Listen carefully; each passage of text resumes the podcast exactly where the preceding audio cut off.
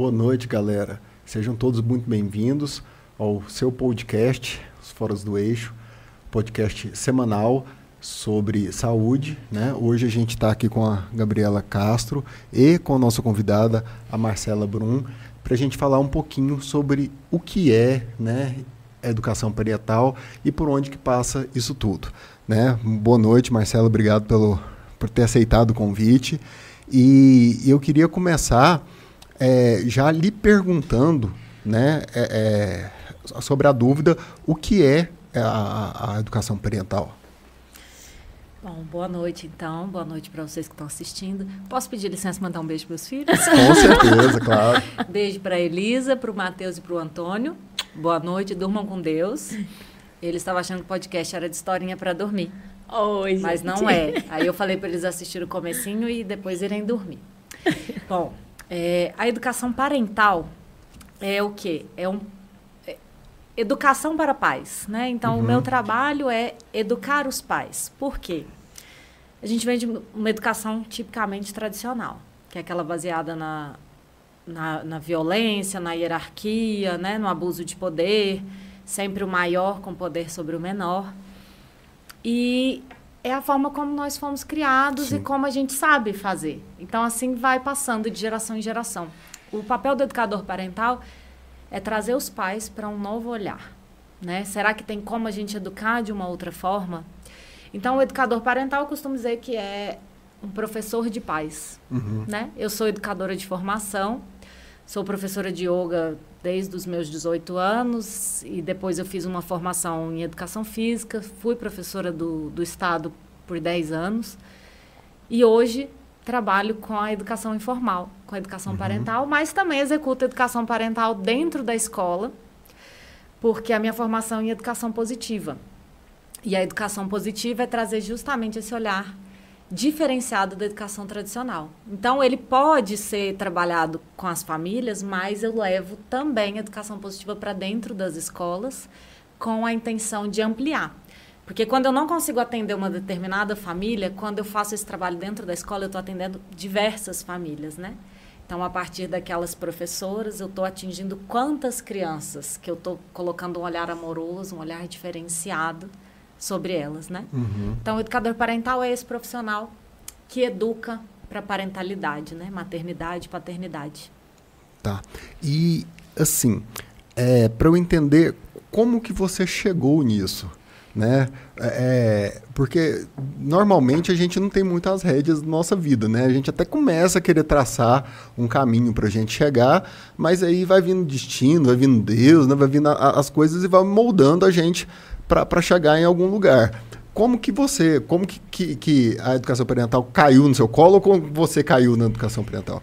Bom, é, nosso encontro, né, meu e da educação parental foi, eu sempre sonhei em ser mãe. Uhum. Então eu fui aquela menina que eu não tinha nenhum sonho profissional, não tinha assim a profissão dos sonhos. Meu sonho era ser mãe, arrumar lanche para os meus filhos levarem para a escola. E até que eu tive a minha primeira filha, e achei que tudo fluiria muito naturalmente, muito instintivamente, porque eu sempre tive esse instinto maternal muito aflorado. Porém, o que, que acontece? A gente tem um instinto maternal, sim. Mas a nossa educação tradicional, o que, que fez com esse instinto? Apagou. Então, aqu aquilo nosso que tem de, de selvagem, de natural, está abafado, né? Pela, pela nossa civilização.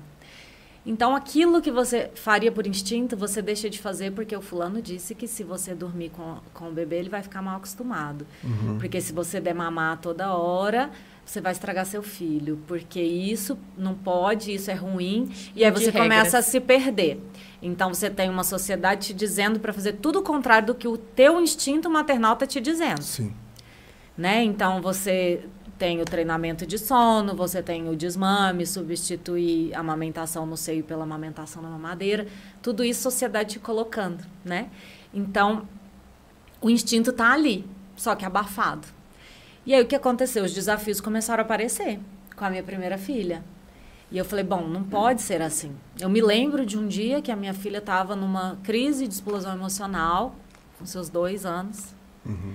Dentro da. A gente estava numa piscina e minha mãe falou assim: você precisa interromper esse comportamento. E a minha resposta foi: eu só conheço duas formas de interromper esse comportamento: ou batendo ou gritando. E eu não topo fazer nenhuma das duas. Sim. Então não vou fazer nada. E nesse não vou fazer nada, eu entendi que eu precisava buscar o que fazer. Então eu já sabia o que eu não queria, mas não sabia nada que eu podia colocar no lugar, né? Então a gente teve desafios com sono, esses desafios com a fase ali dos dois, três anos de idade. E aí eu tive o segundo filho também apresentando os mesmos desafios. Eu falei, isso está querendo me contar de alguma coisa. E aí eu encontrei a disciplina positiva. A disciplina positiva é uma linha é, que foi desenhada pela Jane Nelson, baseada em teorias humanistas. E aí vem assim, ó, como um, sabe, um alívio fala, nossa, tira tem caminho, tira as cortinas, tem caminho. E comecei por esse caminho da disciplina positiva, que são ferramentas para você educar a criança de uma forma mais positiva, né? Mas conforme você vai se aprofundando, você vai vendo, opa, peraí, essas ferramentas aqui ainda dá para eu manipular. Ainda dá para eu ser violenta, mais maquiadinha. Não que vai ser, não que todo mundo que usa a disciplina positiva está sendo violento.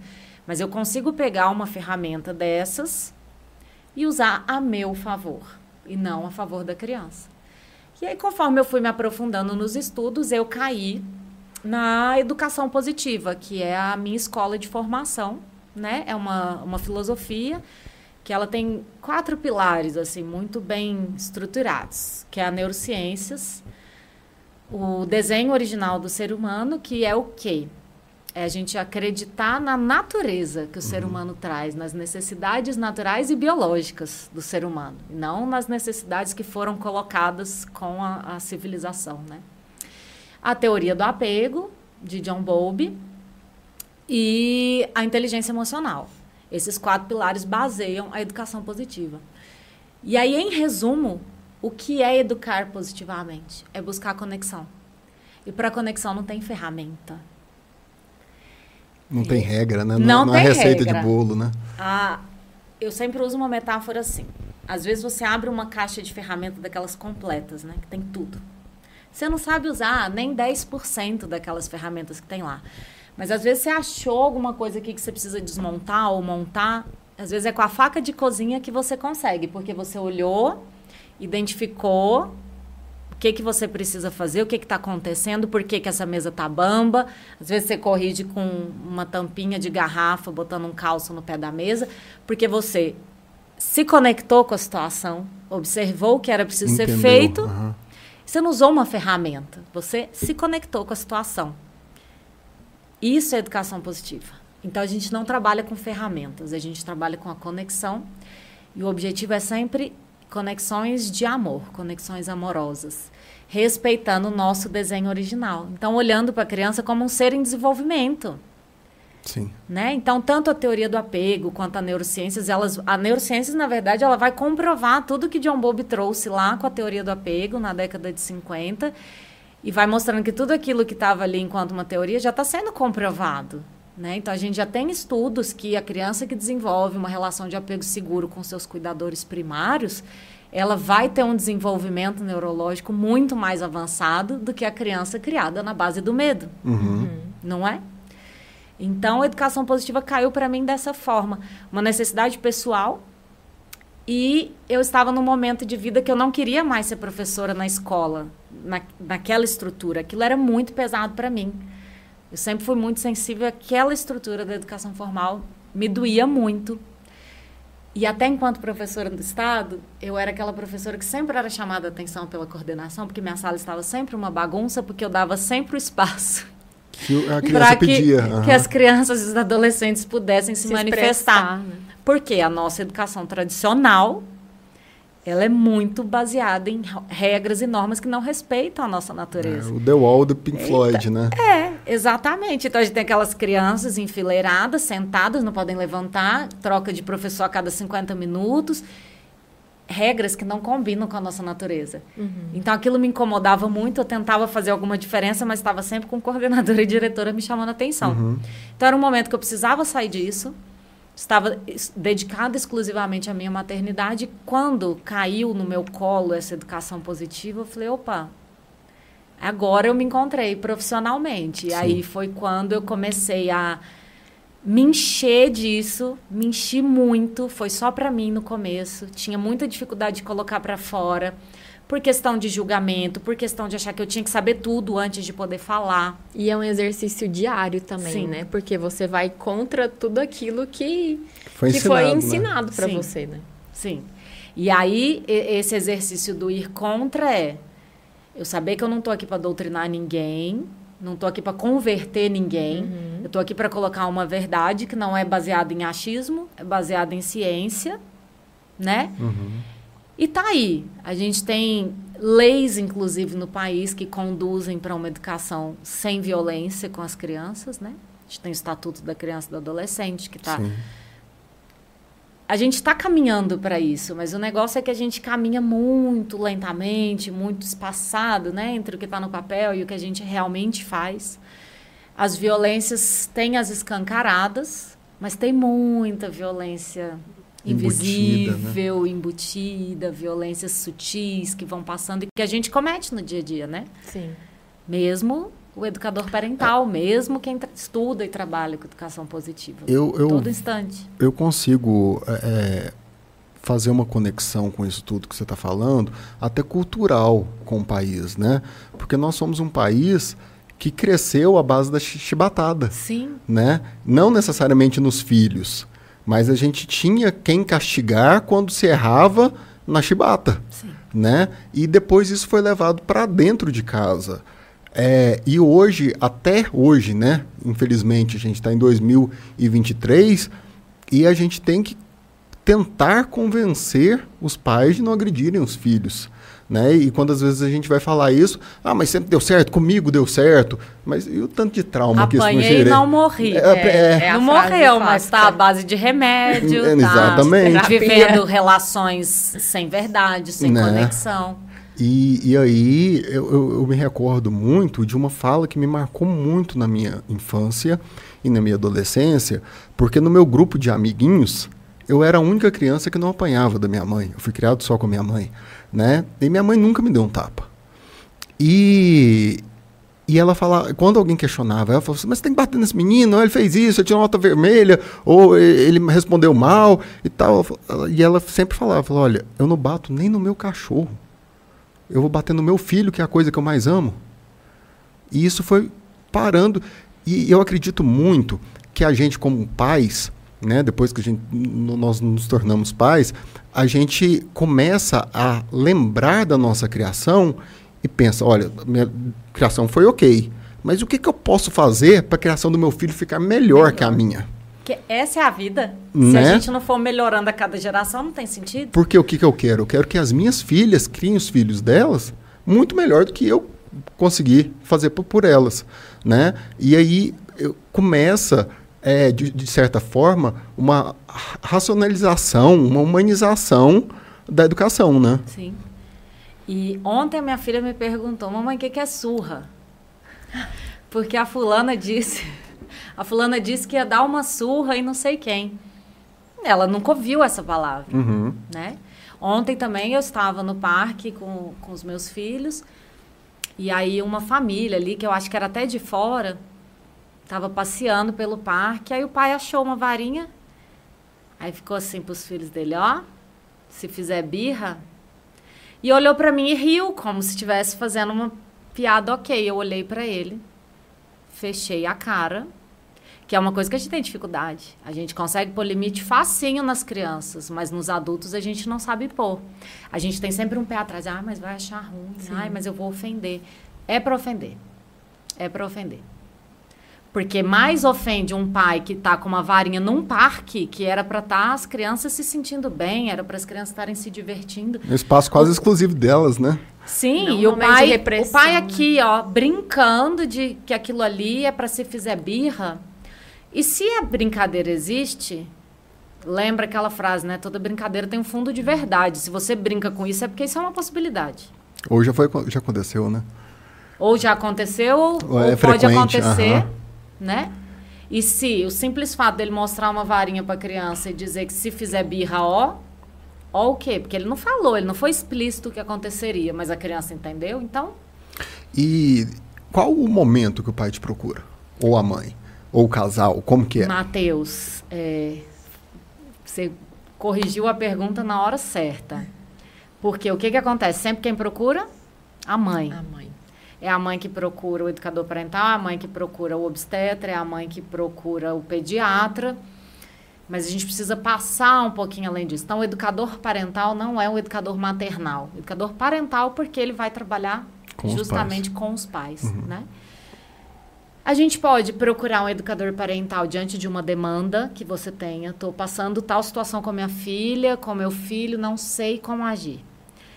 Mas qual é o ideal? O ideal é antes de se tornar pai e mãe, né? A gente tem tanta gente que se que você estuda, né? Você se prepara para uma profissão. Um monte de coisas. Né? A gente se prepara para tudo, né? Para ser fisioterapeuta, você estudou para ser estudou para entrar na faculdade, depois estudou Sim. na faculdade para se formar, estudou nas suas especializações.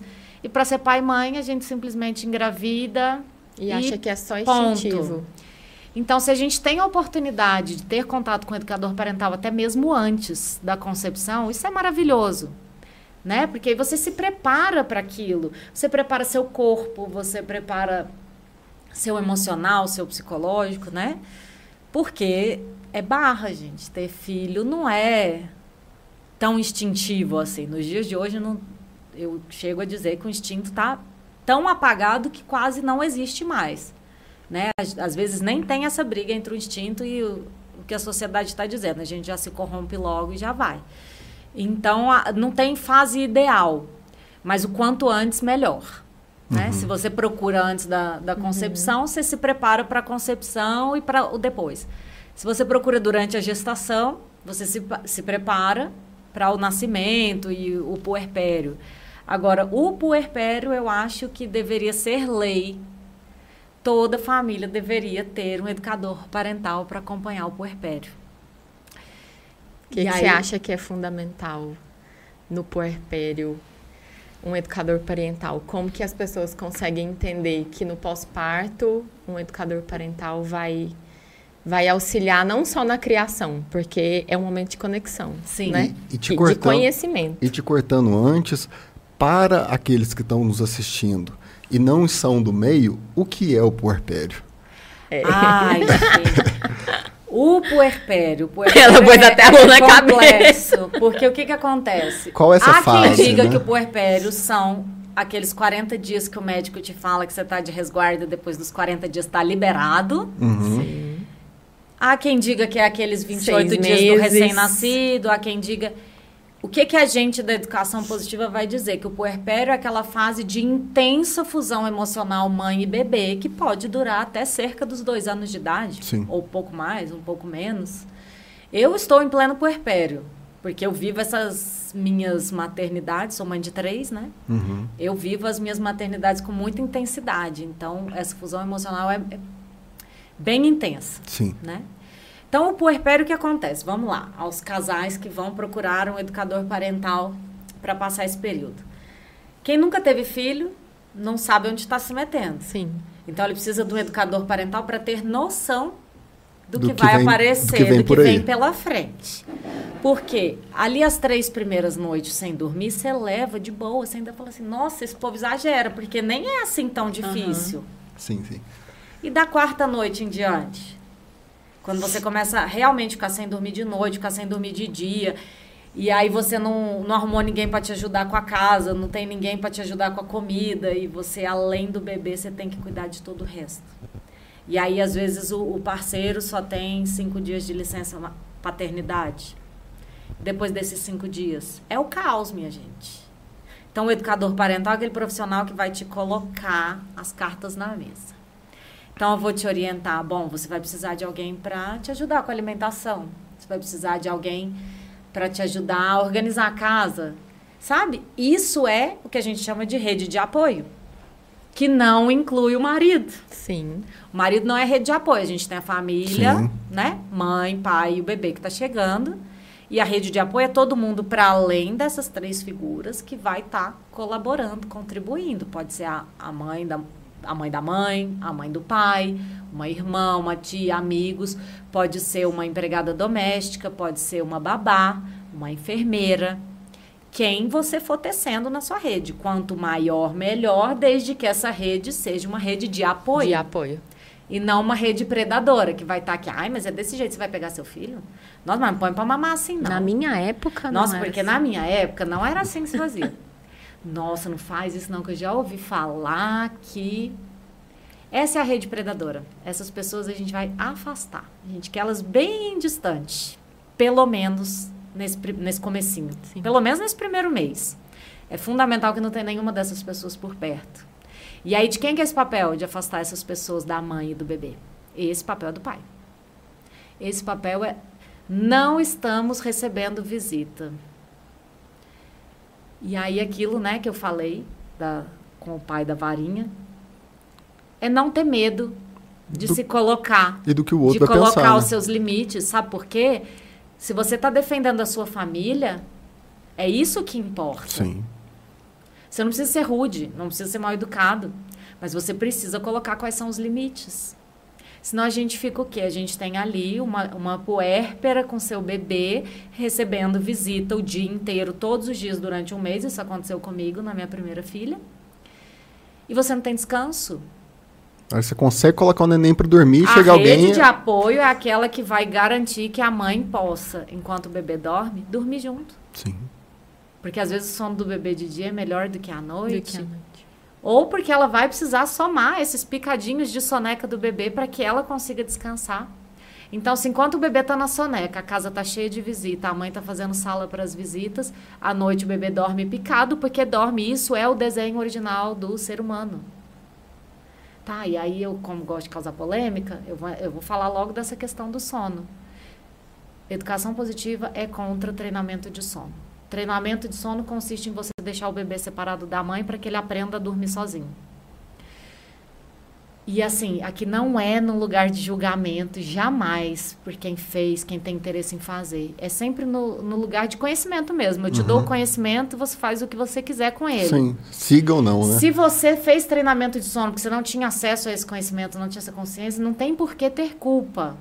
Ou ficar se martirizando porque fez. Não, é reconhecer uma violência que você causou e corrigir em outros, em outros aspectos, né? Mas o desenho original do ser humano, qualquer bebê mamífero, ele precisa estar em contato com a sua mãe para se sentir seguro. E a segurança é um dos pilares do apego seguro. Né? O bebê precisa de contato físico, precisa da presença da mãe para estar seguro. Quando você deixa um bebê sozinho para aprender a dormir, ele aprende a dormir. Mas não é, na verdade, ele não aprendeu a dormir. Ele aprendeu que não adianta chamar, que ele não tem com quem contar. Que ele tá sozinho nessa. Que ele tá sozinho nessa. Porque teve uma onda um tempo atrás, né? Acho que ainda tá aí essa onda de que é, tem que deixar o bebê chorando para ele aprender que ele vai dormir sozinho. Isso aí é o desamparo aprendido. O que ele aprende não é, ah, não, então eu tenho que ficar aqui, eu tenho que dormir sozinho, porque esse é o certo. Não, ele aprende, eu não tenho com quem contar, então eu paro de chamar.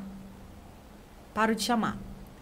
Isso é de uma tristeza tão grande que Claro que não por essa situação isolada, né, gente? Uhum. Mas por esse tipo de relação, esse tipo de informação que a gente vai dando para o nosso filho, desde que ele é bebê, de que ele não tem com quem contar, porque aí esse bebê eu ensinei a dormir sozinho no berço, lá no outro quarto. Aí quando ele cresceu mais um pouquinho, entrou ali na fase dos dois anos, toda a explosão emocional dele, que é a chamada birra, eu deixava ele dar a birra sozinho até que ele se acalmasse. É, se ele fazia alguma coisa que eu considerava errado, ele ia para o quarto dele de castigo e ficava lá sozinho. O que, que eu estou ensinando para o meu filho? Que toda vez que ele erra, ele não é digno de estar comigo. Ele vai ter que lidar sozinho. Tal quando ele errar, ele vai ter que lidar sozinho e ele não pode me contar, porque eu quero distância dele quando ele erra. E aí, quando essa criança é adolescente e tudo que faz na rua não me conta, Aí eu vou ficar, ai, por que, que meu filho não me conta nada? Meu filho não confia em mim, porque sim, meu filho está namorando sim. e não me contou. Uhum. Porque, nossa, meu filho engravidou a menina. Nossa, minha filha apareceu grávida. Eu nem sabia. Tá usando que... droga. Tá usando droga, eu nem sabia. Mas, gente, foi essa relação que você construiu com a sua criança. Foi isso que você ensinou para sua criança, de que ela não pode contar com você e ainda, nos momentos difíceis. Aí vem a grande pergunta, né? Aonde foi que eu errei? Sim, Aonde foi que você errou? Lá no treinamento de sono, lá no desmamento do tempo, porque você achou que, porque te falaram que, uhum.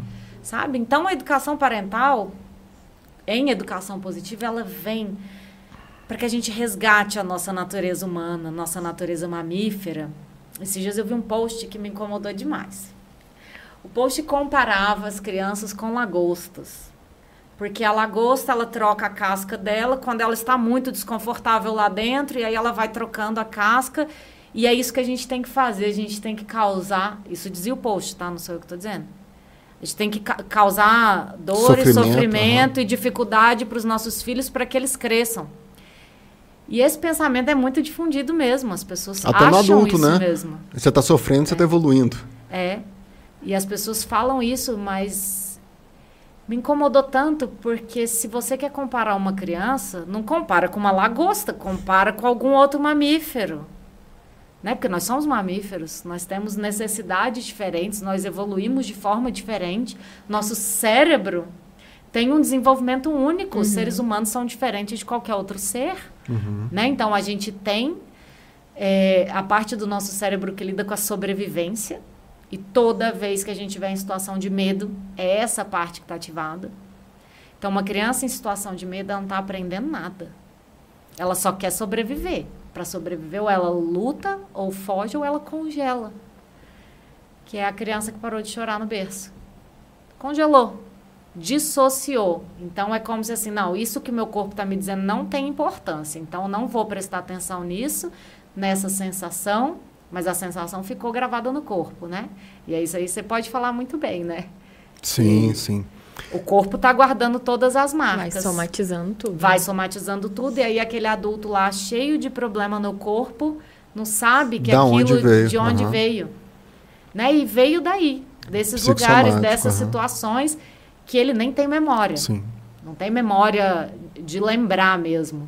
Mas o corpo dele guardou tudo, todas as sensações que ele teve que dissociar para sobreviver.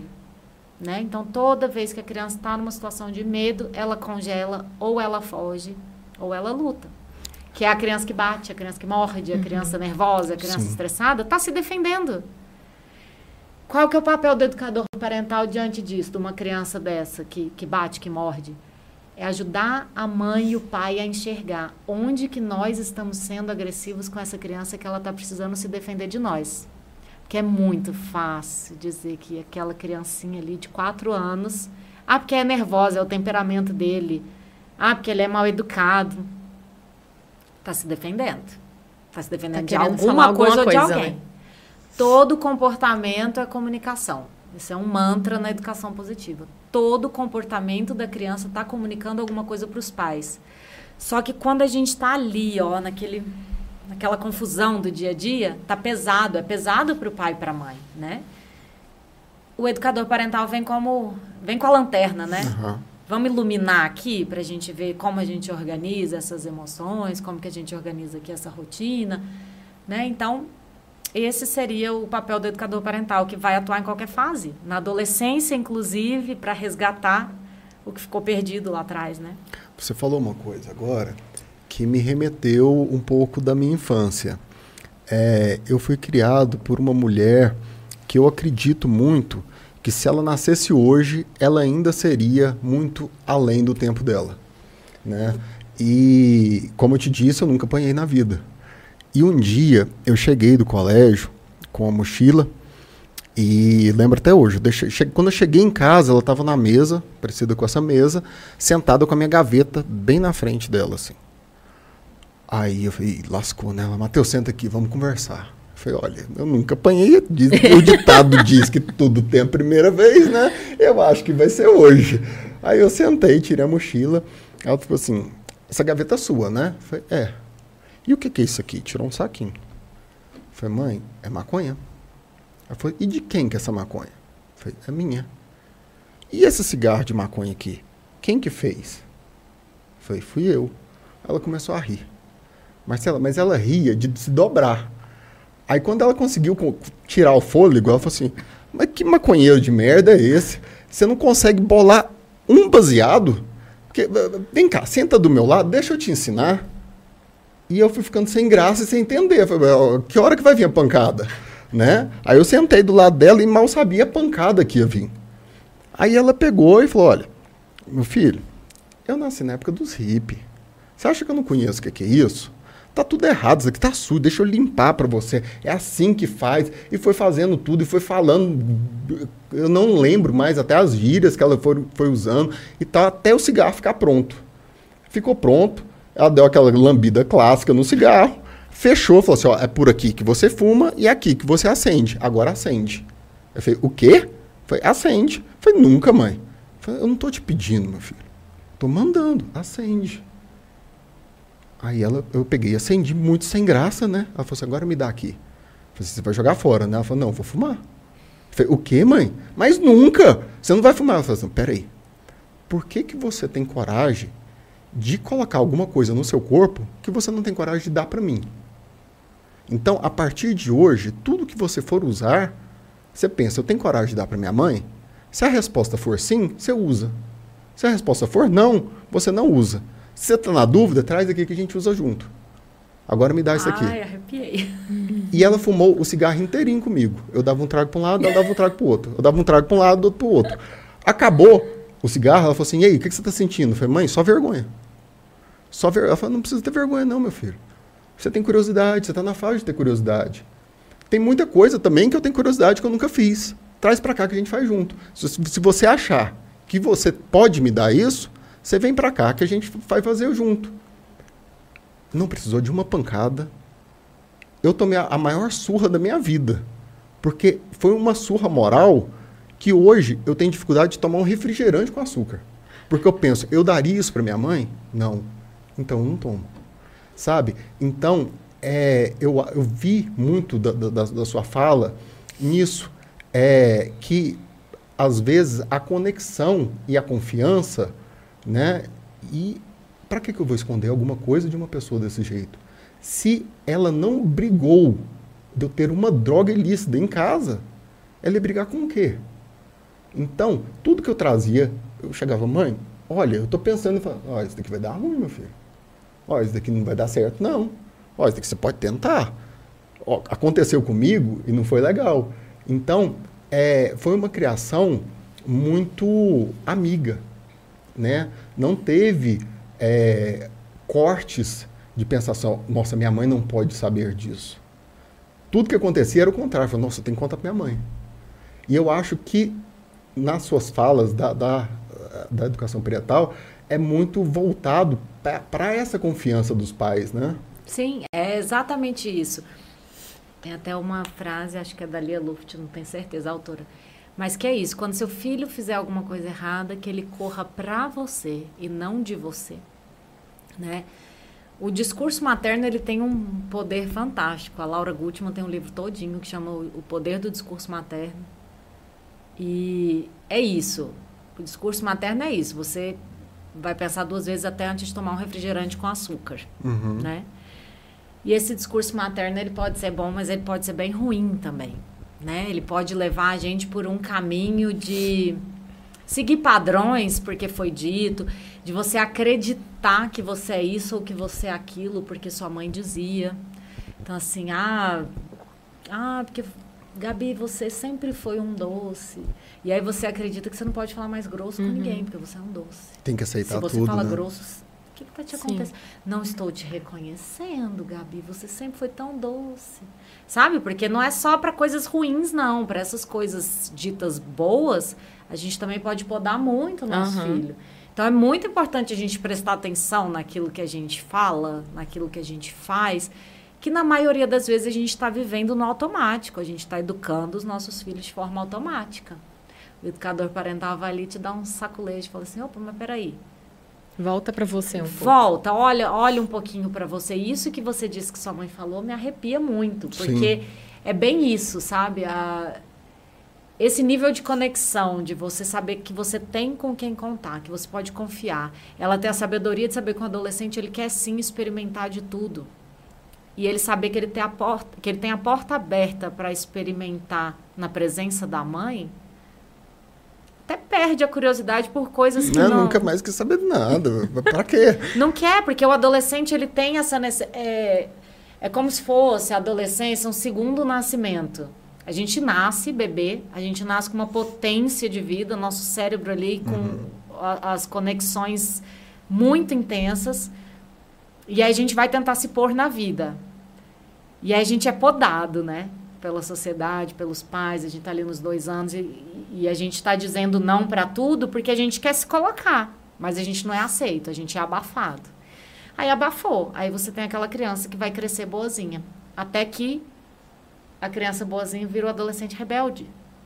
Porque na adolescência ela vai ter de novo aquela bomba vital, aquela potência de vida, a, o, o cérebro de novo ali com intensas conexões, e aí é onde ele vai tentar se colocar de novo. E é onde vai diferenciar o adolescente rebelde e o adolescente normal. O adolescente normal, o adolescente que pôde se colocar na vida, ou mais ou menos, né, dentro aí uhum. da das nuances, né? Cada relação é única. Mas o adolescente rebelde, você pode saber que ele não teve uma infância, uma infância de conexão com os pais. Não teve. Se tivesse tido, ele não tinha motivo para rebeldia. rebelde, né? uhum. né? É, eu lembro muito de falas do, do professor e filósofo né, brasileiro, é, professor Clóvis Barros Filho, né, que ele fala muito sobre essa potência de vida, né, que momentos a gente tem uma potência de vida muito grande e outra essa potência se reduz né? É, e eu acho que a sabedoria em saber usar a potência de vida na hora que ela está ok e na hora que ela está diminuída também é, é uma forma de conseguir educar aquela criança para é, é, poder entender o que, que é uma birra, né? o que, que é uma rebeldia, é, o que, que é uma teimosia e o que, que é uma vontade própria. Sim. Né? Porque às vezes é, é, eu, eu, eu eu criei as minhas filhas muito pensando em vontades, né? É, porque eu, em algumas partes da minha vida, fui criado e vi muitos, né? Eu acho que a maioria dos meus colegas sendo podados nas vontades, porque criança não pode ter vontade, né? Criança não tem é, Então, assim, ó, é, criança não tem que querer. Ó, a gente vai na festinha. Não, não quero, mamãe. Não, mas você tem que ir. Criança não tem que querer. Será que criança não tem que querer? Não quero ir com essa roupa. Não quero comer essa comida. Né? Eu não quero ver isso, eu não quero ouvir aquilo. E, e aí acaba que a gente vai, talvez, é, produzindo réplicas da gente. E a gente é muito imperfeito. Sim. Né? Então, a, às vezes, vem um pouquinho é, é, de humildade também para a gente ver a nossa pequenez e decidir que os nossos filhos têm que ser maior que a gente. Porque senão a gente vai criar réplica da gente mesmo. Né? E será que é isso? Tá dando certo na sociedade isso? Exato, porque eu acho engraçada essa história do apanhei e sobrevivi, tá tudo bem comigo.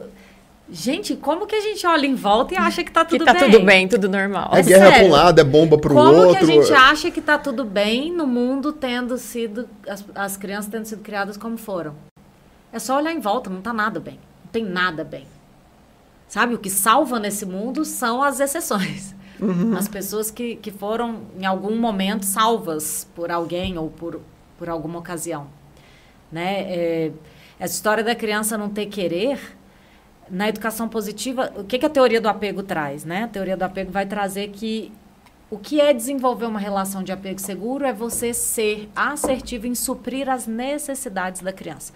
Então, você consegue reconhecer as necessidades dela e suprir essas necessidades. Falou assim, ah, então vou fazer tudo que meu filho quiser? Ele dá birra lá porque quer o chocolate no mercado, eu tenho que dar? Não, isso não, não é necessidade.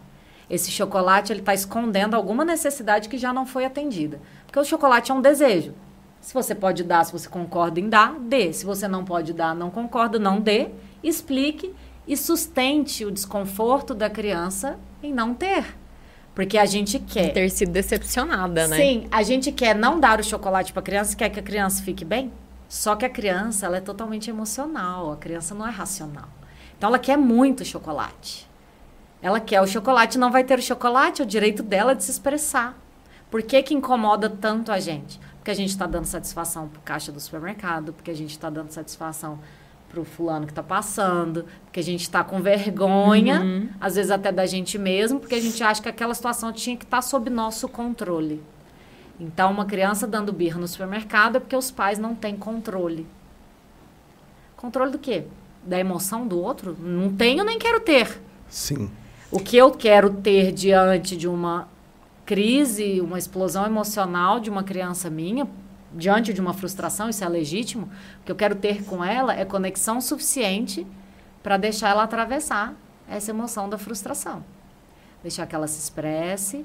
E aí eu lembro sempre, gente, tem, essa eu vou falar até olhando lá para a câmera. tem três regras durante uma, uma birra, uma explosão emocional. Não pode se machucar, não pode machucar o outro e não pode machucar o meio ambiente. O meio ambiente, o, o ambiente, né? Uhum. O entorno. Então, durante uma explosão emocional, eu posso estar com a raiva que for. É legítimo sentir raiva, eu posso sentir raiva. Mas não posso te bater, eu não posso me machucar, me morder, aquela criança que se machuca. E não posso estragar as coisas. Mas aí tá bom, a criança não pode isso, ela pode o quê? Não sei, você vai descobrir com a sua criança o que, que funciona para ela. Pode chorar, dependendo do ambiente, ela pode gritar, porque dependendo, se ela grita no ambiente, ela está agredindo o ambiente ou uhum. as pessoas, né? Então, os recursos você vai encontrar. Esses dias eu estava oferecendo para meu filho um mordedor, porque ele fica nervoso, quer morder, quer bater. Eu ofereci um mordedor de borracha. A princípio ele negou, mas depois ele achou massa. Depois, na outra vez, ele pediu o mordedor. Então, assim, você vai descobrir com a sua criança o que, que funciona para ela, que às vezes funciona num momento, não funciona em outro. Mas atravessar a emoção é importante. E é importante que ela saiba que ela tem com quem contar quando as coisas ficarem difíceis. E foi legal você ter tocado nisso, porque assim, às vezes quem caiu e está vendo o, o, programa agora, ou, ou, chegou já agora, fala, peraí, essas três pessoas estão falando para eu mimar meu filho, para é, é, eu passar a mão na cabeça quando ele está errado. Uma coisa é educar e pôr limites, né? E a outra é não pôr limites nenhum. Sim. Então tem essa nuance de se colocar limites na, na, nas crianças, né? Só que não precisa ser de uma forma agressiva, Sim. nem traumática. Exato, e, e assim, até a palavra mimar é uma palavra que eu evito usar porque ela tem um tom pejorativo, né? Sim, assim como total. a birra. Então acaba às vezes desvirtuando o sentido da palavra. Mas se a gente for olhar a origem de mimar, é, é dar mima, é dar sim, afeto. Sim. Então, sim, é para mimar os filhos, sim. Eu falo isso né? muito. É para uhum. mimar, é para mimar os filhos, sim, é para mimar. Aproveita Pô, se eu não mimar meu filho, querem, vou mimar quem? Exato, exatamente, não é? Então, essa coisa do limite, como que a gente olha isso na educação positiva? Você não coloca o limite do outro, você coloca o seu próprio limite. Uhum. Né? Então, quando cada você. um coloca o seu próprio limite, você vai entendendo até onde cada um pode ir. E o que acontece muito é que a gente às vezes se perde em colocar o nosso próprio limite. Então, às vezes a gente tem é, uma mãe, um pai se intrometendo na nossa vida porque a gente não consegue pôr limite nos nossos pais. Às vezes a gente tem uma amiga super invasiva porque a gente não consegue pôr limite na amiga. Às vezes o chefe é muito invasivo no trabalho porque a gente não consegue pôr limite nele, mas na criança a gente quer pôr de cima para baixo. Não, pera lá. Se eu colocar para minha criança quais são os meus limites, ela vai entender que todo mundo tem limite. Então, eu permito que ela também coloque os dela. Tem um cartunista brasileiro, se eu não me engano, eu não sei o nome dele, mas eu acho esse cartoon de uma perfeição, de uma assertividade tão grande, que ele mostra o chefe brigando com o funcionário. Sei qual é. O funcionário chegando em casa brigando com a mulher. E a mulher indo lá e batendo no filho. E por fim, o filho indo e batendo no cachorro. É. Né? Ou no colega. Tem é, um colega. É, ah, tem um é, colega? É, Esse que eu vi é um no. O menino briga com o cachorro. Uhum. É assim, ó. Todo então, mundo assim, vai uma, uma, assim, uma escadinha, né? né? de violência. Sim, porque a violência é isso, né? O abuso de poder com a intenção de ferir o outro. Então pode ser uma violência física, pode ser uma violência psicológica, mas toda vez que eu tenho a intenção de diminuir o outro, de usar o meu poder para diminuir o outro, isso é violência. Então, toda vez que eu, enquanto mãe, me acho no direito de bater no meu filho ou de castigá-lo, eu estou usando a minha, o meu poder por ser maior, por ser mais forte, a tal da hierarquia, para violentar o meu filho, para infringir mal a ele conscientemente. E não é necessário. Marcela, Eu recebi umas perguntas aqui no Instagram. Hum. E aí eu vou repassar para você, para você, tá. para a gente conversar sobre. Somente a mãe pode fazer o acompanhamento com a educadora parental? Pode.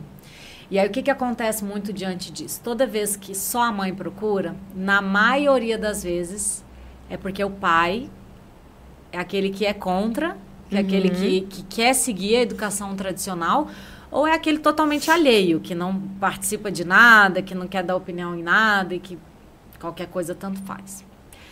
O que acontece muito nesses casos é a mãe começa a vivenciar ali, experimentar, é, educar de uma outra forma e começa a ver uma divergência entre pai e mãe. Mas o educador parental vai atuar nisso também, né? nessas resoluções dos conflitos. O que a gente costuma dizer é: a gente tem que salvar a criança de, claro, de abusos, né? Se, uhum. se, é um pai batendo, se é um pai sendo agressivo com a criança, a mãe que já tem contato com isso, ela tem que sim proteger essa criança. Mas caso seja só formas diferentes de educar, uhum.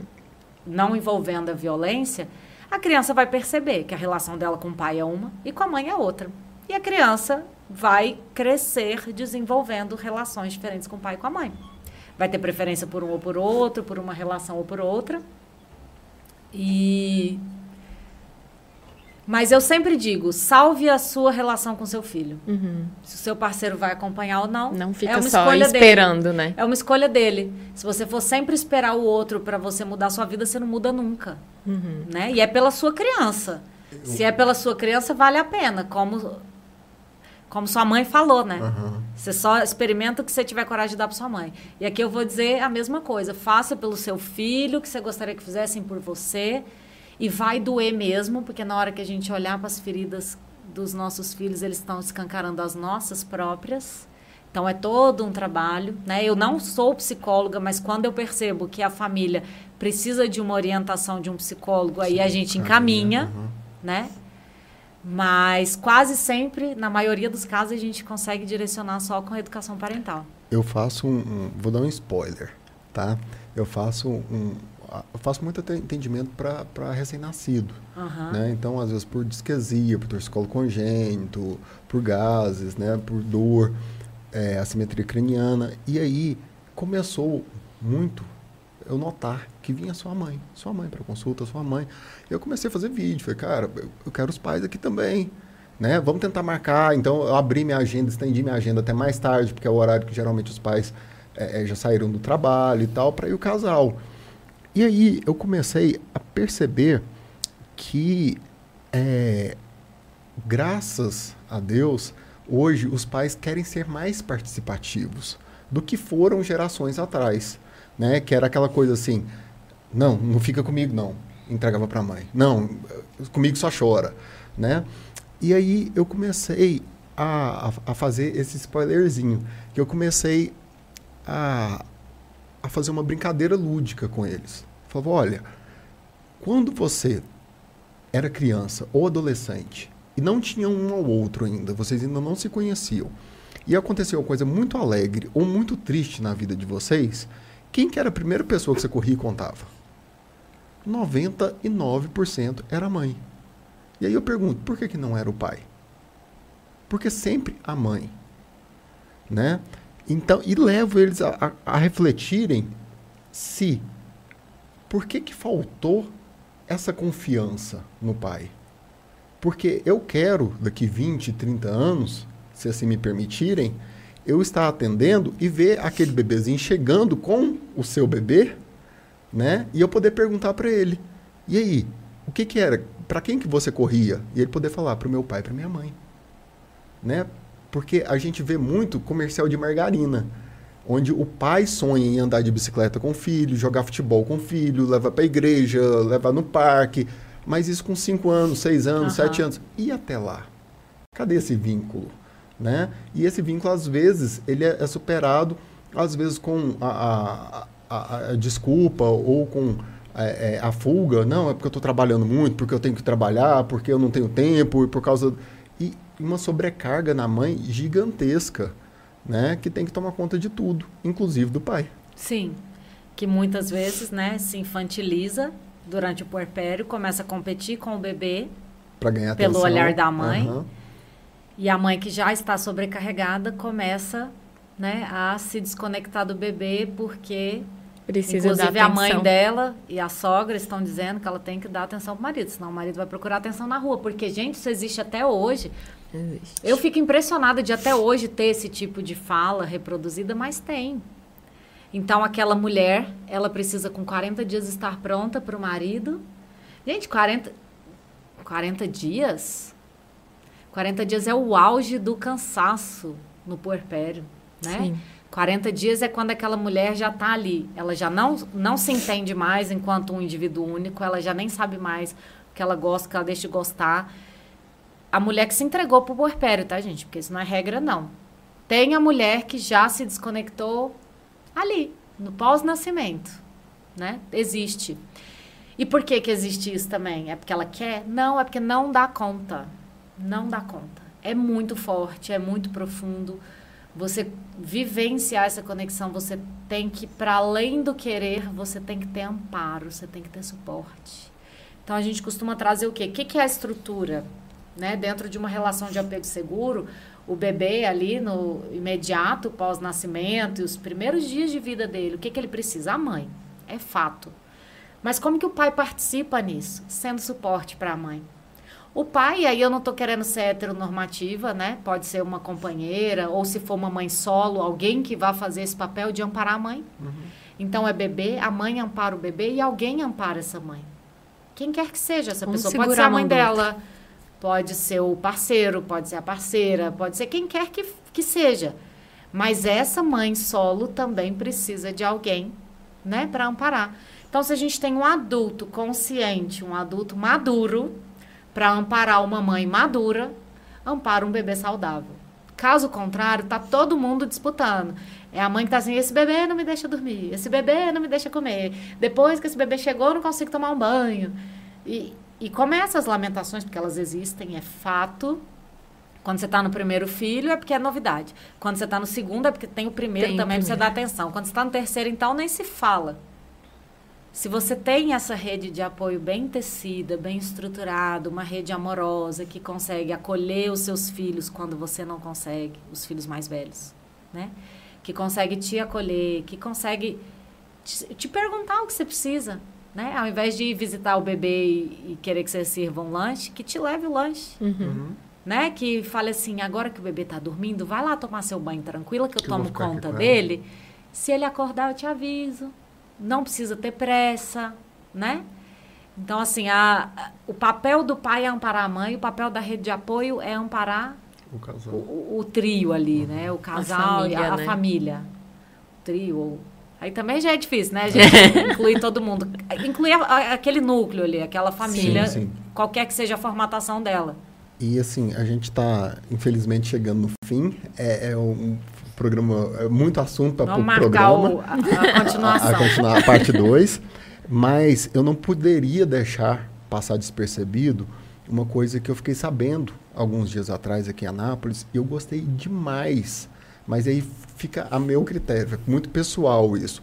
Eu achei divino uma, uma escola, eu não sei o nome dessa escola. Depois, por favor, até me mandem, é, é, porque eu não, não sei qual que é. Que não tem mais dia das mães, não tem mais dia dos pais, é dia da família. Né? E assim, É, não sei se pode falar o nome, pode? pode?